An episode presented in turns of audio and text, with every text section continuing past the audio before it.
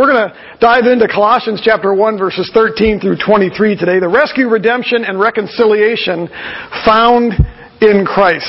If you remember last week, we learned that the wisdom and knowledge um, that we need is found in one place. It's found in Christ. It allows us not only to know God, but to know His will, but also to please Him and to do His will.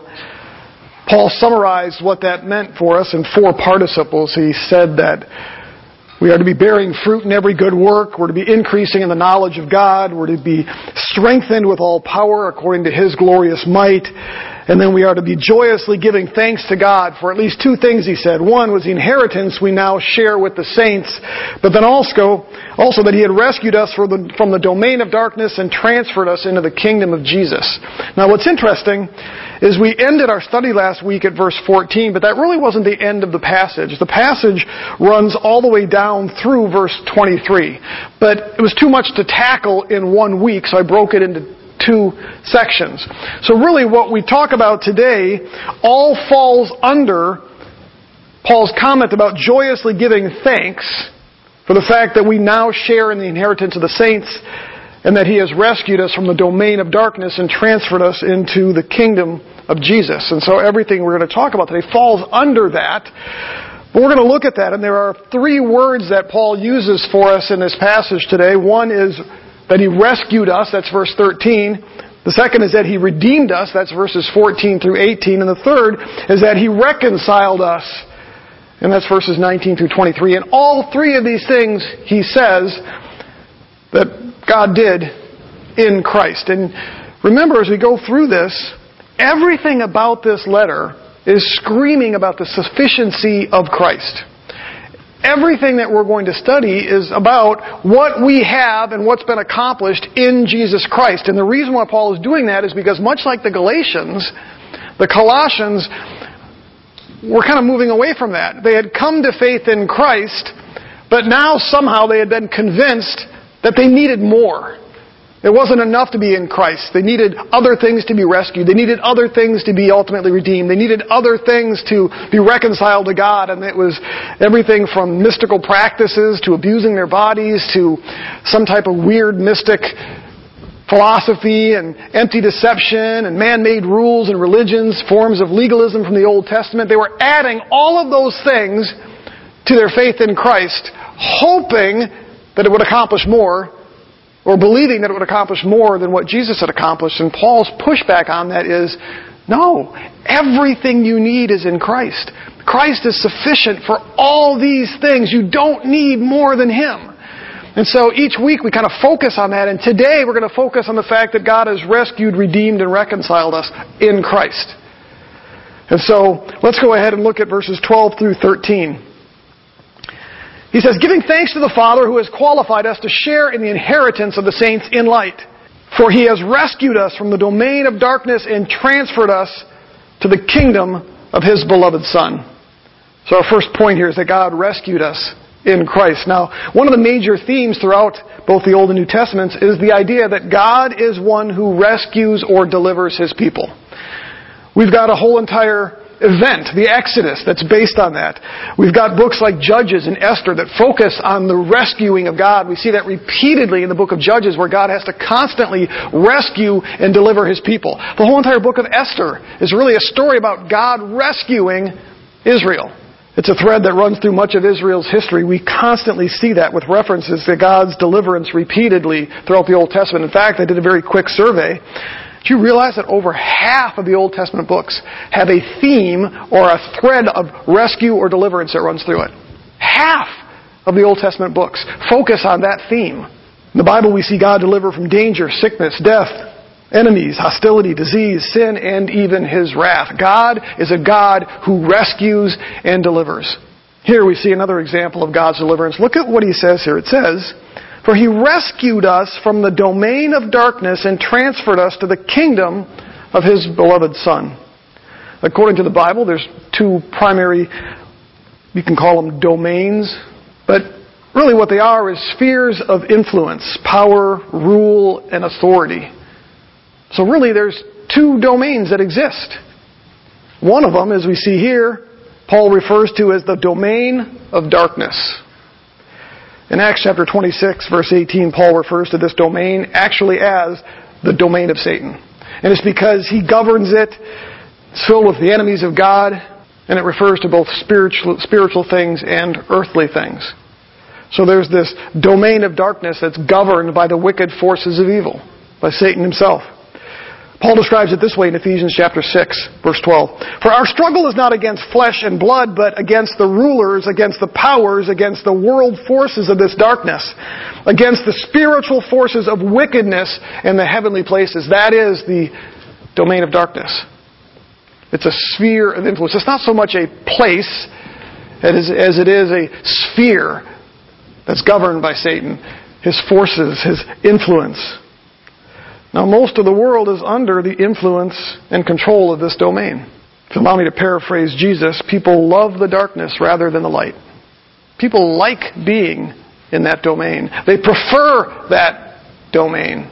Kimberly used to ask me as we were growing up, why do we sin? And I would always answer her, because we want to, because we like to. It's what we're bent on. Satisfies the flesh.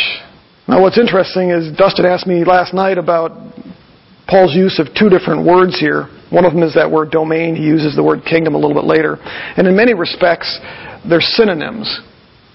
But there's a slight difference to them. The, the word that Paul uses here, exousia, refers to power or authority primarily.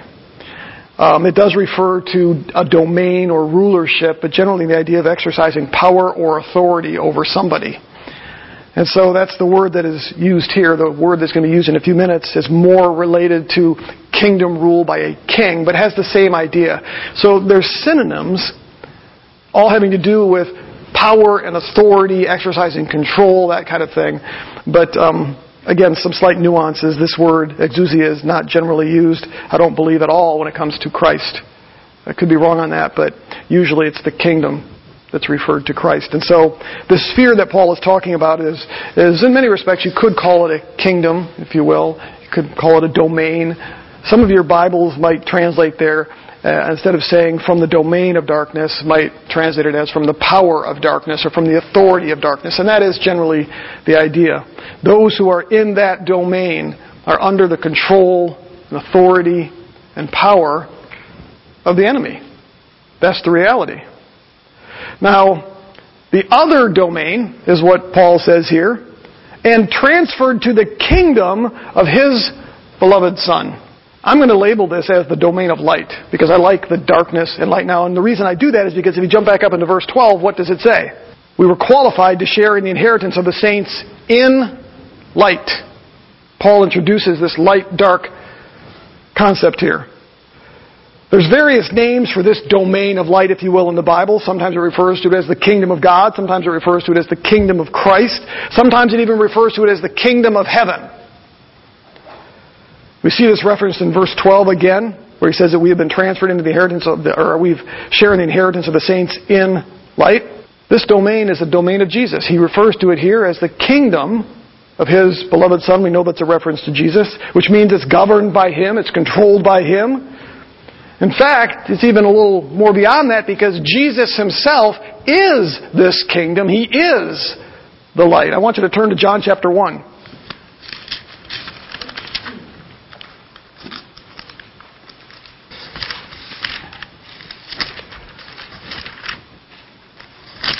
Whoops. John chapter 1. Look at verses 1 through 9 with me. In the beginning was the Word, and the Word was with God, and the Word was God. He was in the beginning with God. All things came into being through Him, and apart from Him, nothing came into being that has come into being. In Him was life, and what? The life was the light of men. The light shines in the darkness. Who is that light? That is Jesus. The light shines in the darkness, and the darkness did not comprehend Him. There came a man sent from God whose name was John. He came as a witness to testify about the light, so that all might believe through him. He was not the light, meaning John, but he came to bear uh, testimony about the light. There was the true light, which coming into the world enlightens every man. So this domain that Paul is talking about is Jesus Christ himself. He is the light. This is the domain of light or the kingdom of Jesus. Look at John chapter 3 verse 19. This is the judgment that the light has come into the world, and men loved the darkness rather than the light, for their deeds were evil. So we see this theme of darkness and light throughout the scriptures. And it likens them to two different domains or spheres of influence. One controlled by Satan and his wicked forces, one not just being controlled by Jesus Christ, but being Jesus Christ himself, which adds whole new, pardon the pun, light on this idea of us being in the light. Why? Because we are in Christ. He is this kingdom of light, if you will.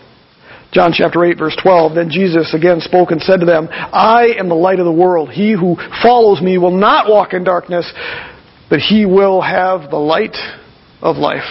Now here's the thing. We were all once members of the domain of darkness. Every single living human being at some point or another was a member of the domain of darkness. But see, what we're told here by Paul is that God has rescued us from that. He's delivered us from it. Look back at verse 13 again. For he rescued us from the domain of darkness and transferred us to the kingdom of his beloved Son. Turn to Ephesians chapter 2. Ephesians chapter 2. We'll start in verse 1. And you were dead in your trespasses and sins, in which you formerly walked according to the course of this world, according to the prince of the power of the air, of the Spirit that is now working in the sons of disobedience. Among them, we too all formerly lived in the lust of our flesh, indulging the desires of the flesh and of the mind, and were by nature children of wrath, even as the rest. Paul says we were members of that domain of darkness. Because we were members of the domain of darkness, we walked the way the world walks, we behaved the way the world behaves. And he says that that was according to the power of Satan, because he says, according to the power of the, or the prince of the power of the air. We were controlled by, it says, the lust of our flesh. Our fallen minds and bodies, we were slave to sin, Paul said, because we were members of that domain. And because of that, it says that we were members, or I'm sorry, children of God's wrath. That tells us what we've been rescued from. Ultimately, the wrath of God. But God rescued us and we're now told that we are children of the light. Turn to Ephesians chapter 5. Verse 6, we'll start with. Let no one deceive you with empty words, for because of these things the wrath of God comes upon the sons of disobedience. Therefore, do not be partakers with them. Why? For you were formerly darkness, but now you are light in the Lord. Walk as children of light. Peter described it in this way. But you are a chosen race, a royal priesthood, a holy, a holy nation, a people for God's own possession, so that you may proclaim the excellencies of Him who has called you out of darkness, what? Into His marvelous light. If that doesn't give you chills, you're asleep this morning. As members of this new kingdom, we went from being slaves of darkness, slaves of sin. We're now servants of God and Christ in the kingdom of His light.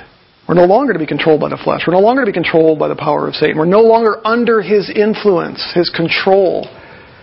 But rather, we are now to be led by the Holy Spirit because we are children of the light. Thought of a rather silly illustration this morning. I'm going to tell it anyway.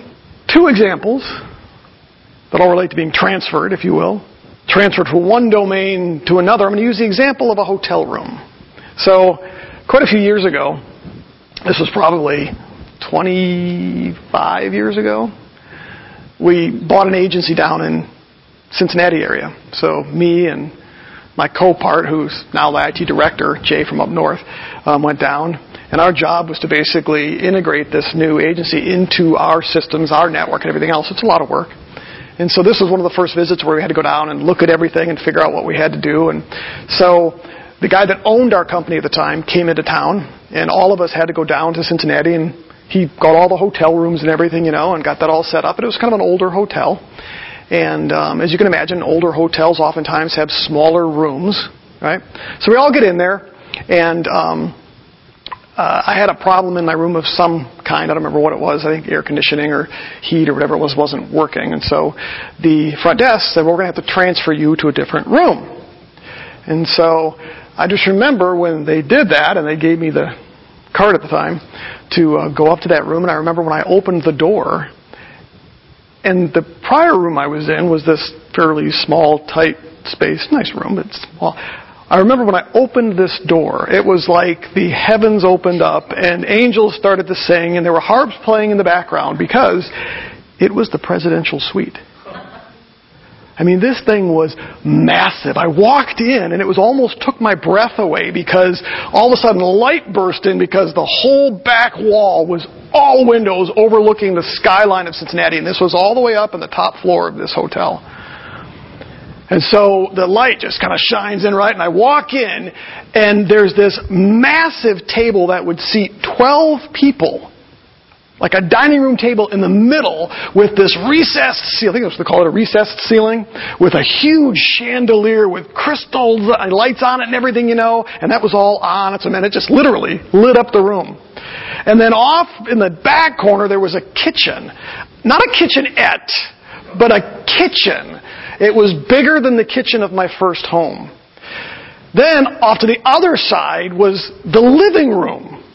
Again, a living room with a full size couch, wraparound couch, you know, that you could fit at least 12 to maybe 15 people on. And at the time, the TVs were all these CRT TVs, you know, and we had a projection, TV at a place that I lived, which was kind of like a or like a wall, and then it had a big thing that sat in the center. It was a big projection booth. Well, this had one of those with this massive TV projection thing on the wall. I think it took me a week to walk through the place to examine it, you know. But then I noticed, I'm like, there's no bed in here. But I noticed there's a, a door off to the side. So I walk over and I open the door, and it was a full size bedroom with two huge king size beds with two full walk in closets. And I'm thinking, this is heaven. you know? This is glorious. So I'm enjoying that. You know, when I went to bed that night, I literally went into the bedroom and I had I got up partway through the night and closed the door because there was something about this bedroom with the two French style doors that kind of opened up that just made me uncomfortable. I felt like I was sleeping in the living room at my house. You know how it is? You got to have a little more confined space. So I got up and I literally closed the bedroom door because it was just weird to try to sleep in this bed. The bedroom was big enough, but having those extra open up in there was just freaky. So I had to shut it, right? Well, the next morning we get up and uh, we go down to breakfast. and Jay, who's my counterpart, is complaining about his room. He's like, gosh, that room is small. I'm like, oh. He's like, I literally could walk in and I could put my hands on both walls, you know. And so then Di Richards, who was with him, starts complaining too. She's like, yeah, it's a little crowded, you know. And I'm just kind of keep my mouth shut and not saying anything. And finally, Jay looks at me and goes, what's your room like? You're not talking very much. And I'm just like, it's, it's, it's fine. It's, it's, it's all right. And they knew, they just knew I was being, and they're like, you got a, like a suite or something? I went, something. They asked to come up and see the room after breakfast, and I was like, you, no, I can't. They came up to the room and they opened that door, and Jay literally started walking real fast through the whole thing. He's like, "Oh my gosh!" And he's going on. He's like, "Does does Jim? Jim was the owner. Does Jim know you got? Oh, he's going to blow gas." I said, "Look, they upgraded me, guys. I don't know." Well, then they asked if I'd be willing to switch. uh-uh. Uh-uh, I've been transferred. I have been. Re- so anyway, that's the first part. Now that is radically different than when I was in St. Louis a few months back, where I had a rather nice suite that I was staying in, and the air conditioning went out. And this time they transferred me into a whole entirely different domain. I went from that. I should have known because as I'm starting to walk, I have to continue walking and walking through these narrower hallways into this older part of the building. So that was the first clue. Second clue was when I came around the corner and saw a fully naked man standing in the middle of the hallway. Third clue was when I opened the door and it hit the bed. then as I walked from there towards the back to find the bathroom, the refrigerator was sitting in the middle of the walkway because there wasn't enough room to put it in the cubby. And then when I opened the door and hit the toilet with the door, And then said, well, where's the vanity? And realized there was just a sink on a pedestal and this little tiny shelf to put my shaving kit on. I had been transferred into the domain of darkness. The opposite of what happened when I was in Cincy. Now I know that's a goofy story, but when we think about what God has done, what God has rescued us from, He took us from the domain of darkness and He put us in that suite of El Presidente. He put us in a whole different realm, in the kingdom of His Son. We have been rescued from that second hotel in St. Louis to something so much better. God is a God who rescues us. We were in danger. We were not only a part of that domain, but we were in danger of facing His wrath, and so He has rescued, He has delivered us from that, and He has transferred us into not just the kingdom of Jesus, but as we've learned, He is the kingdom of light, and we've been transferred into Him. Isn't that an amazing thing? He is a God who rescues and delivers us. That is His nature. Paul goes on, God not only rescued us in Christ, but He also redeemed us in Christ.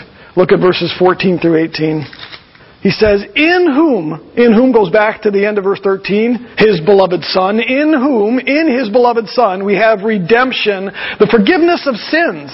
He is the image of the invisible God, the firstborn of all creation, for by him all things were created, both in heaven and on earth, visible and invisible, whether thrones or dominions or rulers or authorities, all things have been created through him and for him. He is the, or he is before all things, and in him all things hold together. He is also head of the body, the church, and he is the beginning, the firstborn from the dead, so that he himself will come to have first place in everything. But look at that very first phrase, in whom we have redemption. To redeem something means to set it free. It means to release it. Generally, it requires a payment or a ransom of some kind. It's all embedded in that word, the idea of purchasing or buying something back by paying off the debt that that person owes. What Paul tells us here is that God has redeemed us. He set us free. And he highlights two things, the nature and the means through which he did that. The first is the nature of our redemption. That's found in that verse 14. The forgiveness of sins. The nature of our redemption is that our sins have been forgiven. We've been redeemed or set free from the debt that our sin created. I want you to turn to Colossians chapter 2. Jump down, we'll cover this in a few weeks in more detail, but jump down to verses 13 and 14. Paul says, When you were dead in your transgressions and the uncircumcision of your flesh, in other words, in that old body of sin, he made you alive together with him, having forgiven all of our transgressions, all of our sin having canceled out the certificate of debt consisting of decrees against us, which was hostile to us. And he's taken it out of the way, having nailed it to the cross. Now, Paul mentions this certificate of debt. A certificate of debt was a legal document. It was usually handwritten by the debtor as proof of what he owed. So whether it was taking out a loan, he would handwrite his own promissory note and say, I have now been given, loaned this particular amount of money and I must now pay it back. Or if it was a tract of land, he would handwrite that he had been loaned the tract of land and was now indebted to the owner, and he would give that handwritten certificate of debt to whoever actually owned, whether it was the money or the land or whatever it is that he was borrowing. Paul likens our sin to that. In essence, our sin created a certificate of debt, an IOU, if you will, to the Lord. We have sinned against Him. We are now in debt to Him because of our sin. And as a result, there's a penalty if we don't pay that back. And that's the way these certificates of debt worked. If you couldn't pay it back, you went to debtor's prison. However, we couldn't pay this one back. So Paul says, verse 14, he canceled out the certificate of debt, tore it up, tossed it in the fire, got rid of it. Why? Because it was hostile towards us. I don't know if any of you have been in debt before.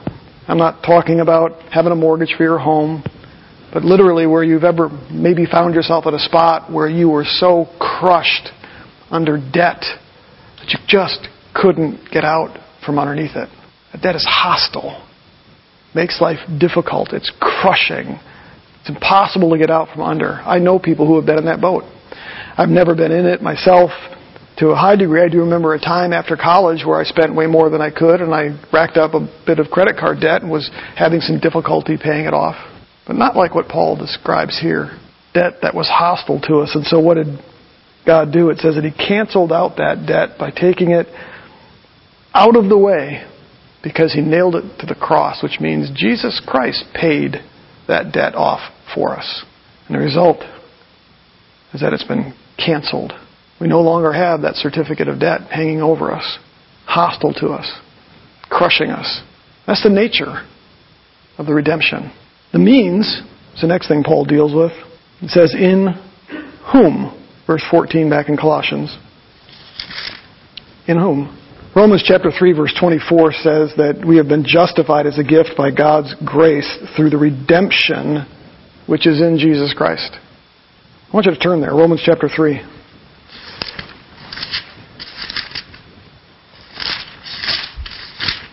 Romans chapter 3, jump down to verse 21.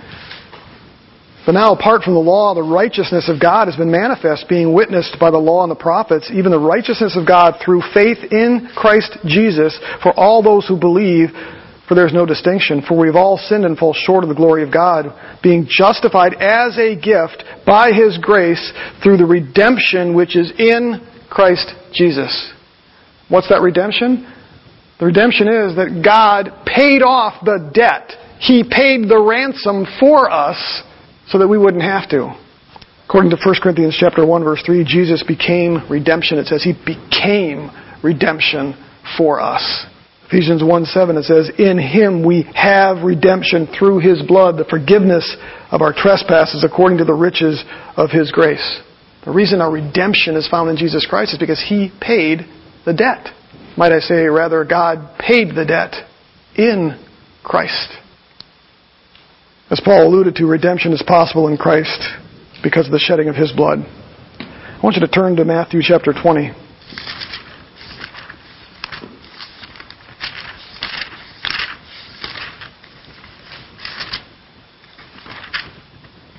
Matthew chapter 20, jump down to verse 28. It says, Just as the Son of Man did not come to be served, but to serve, and look at what it says, and he gave his life a ransom for many. Remember that word redemption means to literally take something back, to purchase something back, either by paying for it or by offering a ransom or to pay off a ransom.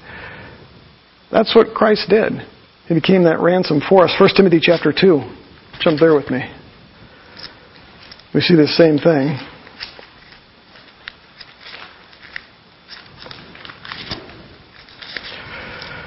1 Timothy chapter 2 verses 5 and 6, For there is one God, there is one mediator also between God and men, the man, Jesus Christ, who gave himself as a ransom, a payment for all the testimony given at the proper time. So Jesus became our ransom. That's how we were able to be redeemed. That is the means to our redemption. The blood of Christ shed on a cross. His death instead of ours. Now, that's not something any mere mortal could have done. There was a, I think it was Heretic Hagen. Is that his name? Um, televangelist. Um, I watched him do a sermon one time where he actually made the blasphemous statement that any one of us could have died on the cross to forgive sins. That could have been me on the cross, he said. Someday he'll give account of that. Someday he'll probably realize that, gee, no, that could not have been me hanging there to redeem anybody, even myself.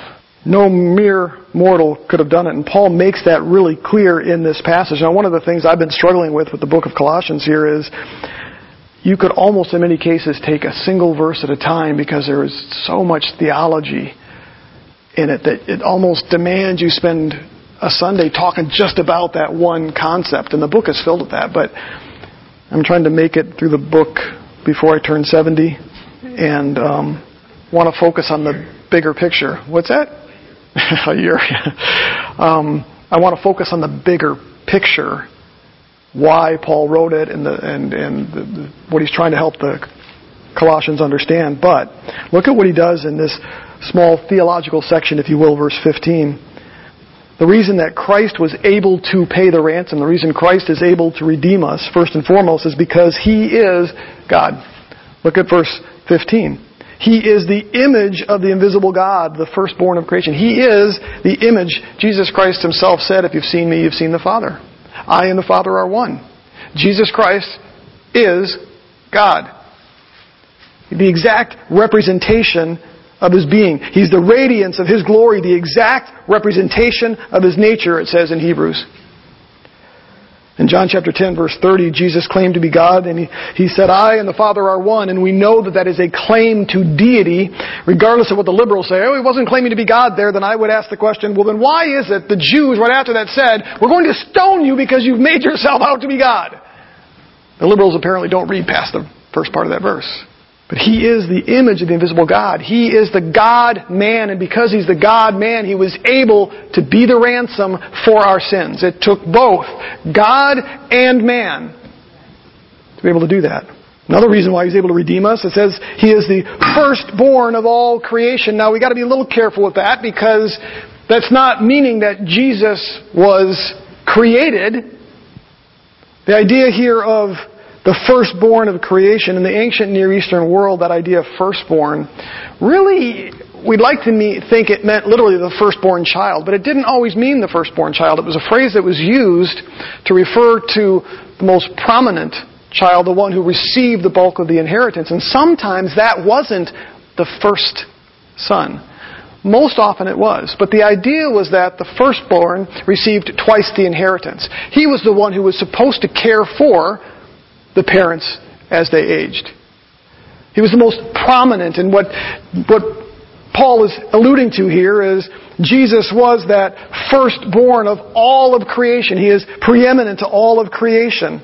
He's fully God and fully human. He's the firstborn of creation. He's the highest rank and authority, partly because he was God, partly because he was the God man. Another reason Paul says why Jesus was able to redeem us Look at verse 16. Because all things were created, both in heavens and on earth, visible and invisible, whether thrones or dominions or rulers or authorities, all things have been created through him and for him. Because of that, only he can redeem creation. And we sometimes miss that thought that we're not the only thing that God redeems. He will ultimately redeem creation.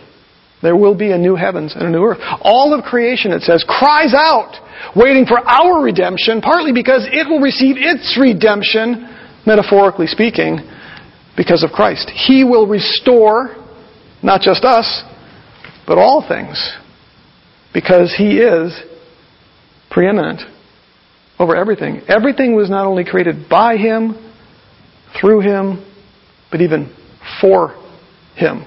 Another thing Paul says Verse 17, another reason Jesus could redeem us is that He's before all things. And in fact, all things in Him hold together. As silly as it sounds, I've heard people say, well, explain gravity, you know? Crazy answer would be Jesus. he holds all things together.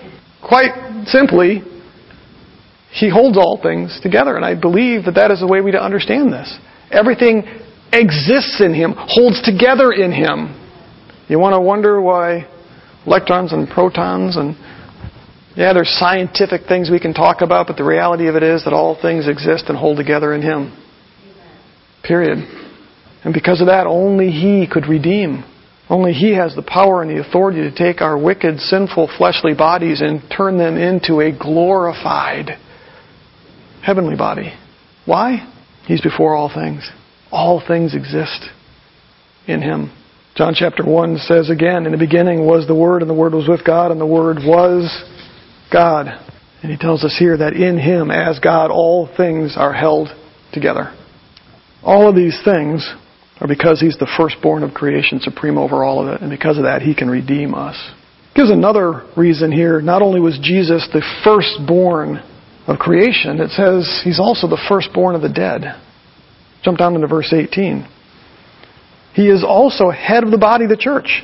And he is the beginning, the the firstborn from the dead so that he himself will come to have first place in everything. So Jesus is not only the head of creation, but he's the head of the church, a new spiritual and human entity, if you will, made up of redeemed individuals.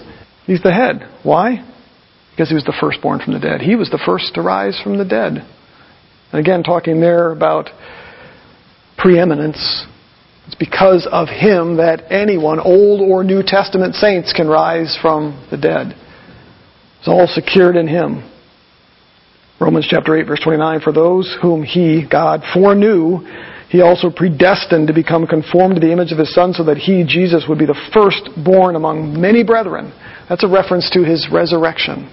Jesus was not only the first to be resurrected from the dead, but the first in rank, authority, and superiority. That's really what that's referring to.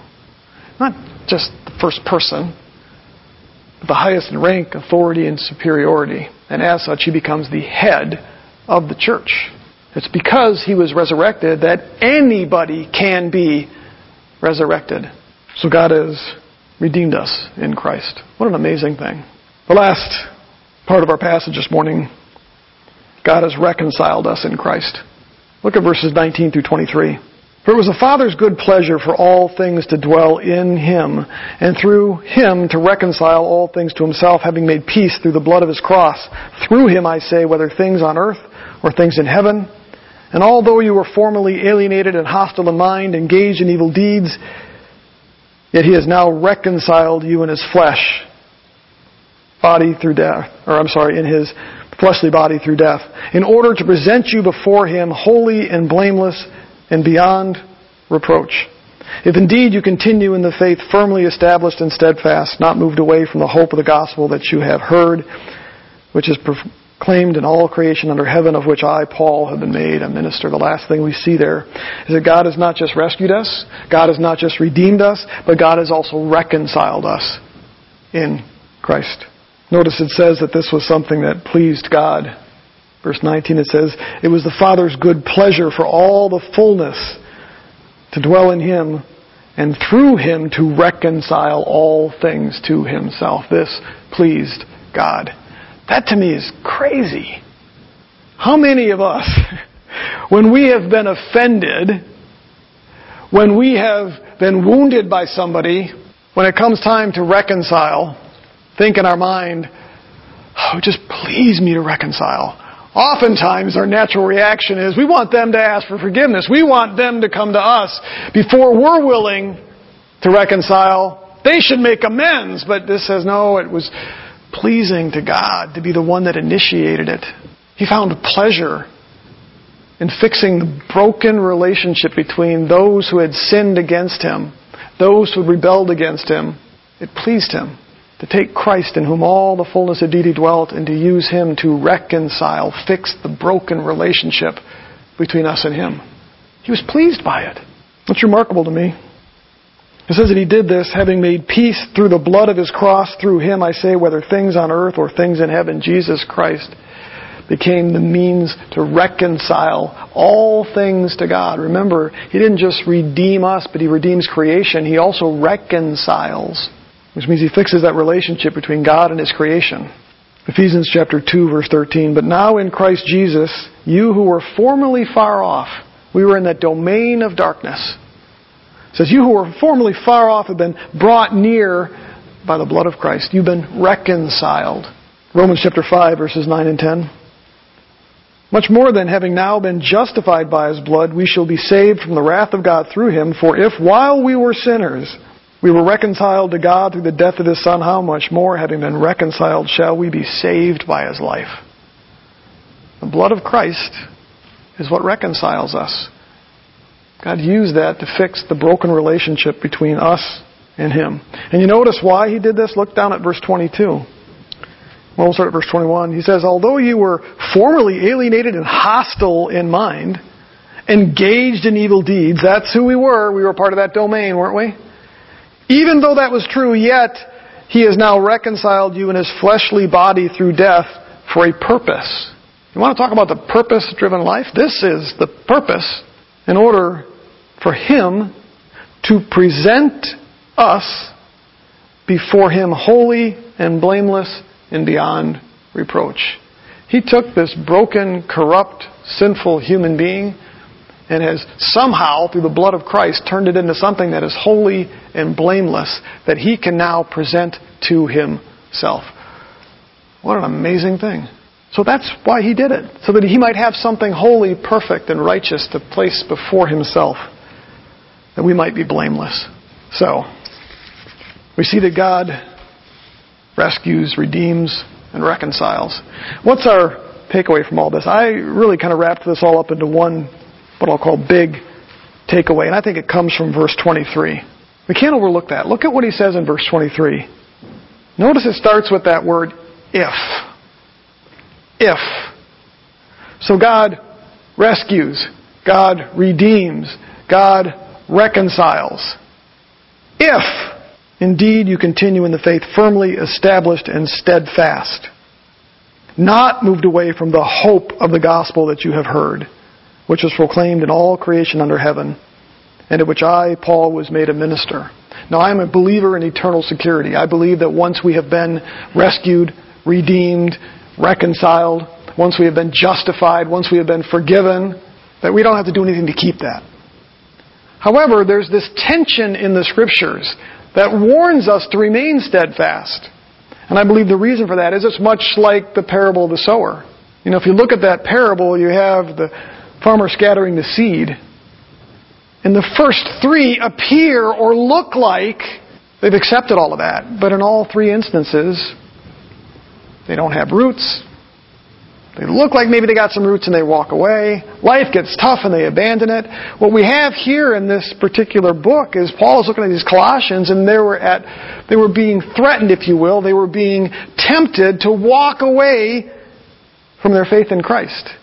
And what I mean by that was not that they would abandon Christ altogether, but they somehow were thinking He's not sufficient. They somehow thought they needed to add all these other things. And what that means is that they would begin to place their hope in something else. And Paul was trying to get them to understand your hope needs to be in Christ, not these other things. You can't take and say, I have hope in Jesus, I have faith in Jesus, but I need this, because that means you don't really have hope in Jesus. It means your faith really isn't in Jesus. That's why Paul warns us elsewhere. It's not by your works of righteousness. It's by grace, which means it has to be free. It has to be by God's work, not your work. And so Paul is looking at a real thread here. There may have been some of these Colossians who were like those people in the parable of the sower, who seemed to eagerly take the gospel, but as others got in their head, their faith really wasn't in that gospel, but was in other things. And so Paul warns them not to step back from that, our faith should be tied to Jesus Christ. There's no rescue apart from Him. There's no redemption apart from Him. There's no reconciliation apart from Him. In fact, I would argue that there's no rescue, redemption, or reconciliation if you try to do that with faith in Jesus plus other things, because that's not faith in Christ. I was raised in a church where they preached Christ. They talked about Christ. But they also said the only way for me to receive the grace of God was by doing the sacraments. Which means I had to take the communion. That's how I got that grace from God, which means it's not really grace. Go to confession. Why? So that the priest can absolve my sins because the priest stands between me and Christ and then Christ between him and God. Well, that's not faith, which is why I grew up for the first 18 years of my life not knowing what faith really was. I was Catholic. I believed in God. I believed in Jesus. I thought He was the Son of God, but the way that I would acquire that grace was by doing those things. And so I needed to go to church. I needed to take communion. I needed to go to confession. Some needed to become priests because that's how they got that grace. But Paul says, if you continue in the faith firmly established and steadfast, and we find out through this letter that what he meant by that was firmly established and steadfast in faith in Christ alone. That's where their hope had to be. And so our giant takeaway is just that. Our faith and our hope has to be in Christ alone. Because it's through that faith in Him that we are rescued, redeemed, and reconciled. There is no other option. I think we face the same danger today. There are voices out there that tell us we need more. That faith in Jesus alone isn't enough to please God or draw near to Him. Sure, it's enough to get saved, but then we have to do these other things. Our churches in many places are filled with forms of legalism. Yeah, we come to know Jesus in faith, but then He expects us to do these other things. But that's not faith. Paul says remain steadfast. There's all kinds of false teaching that tries to draw us away from the simplicity of faith in Christ. That is one of the hardest things for us to accept because we just somehow think we need to do more. Instead of resting in our position in Christ, knowing that when we are in Him, everything has been provided for us to be rescued, redeemed, and reconciled. Amen?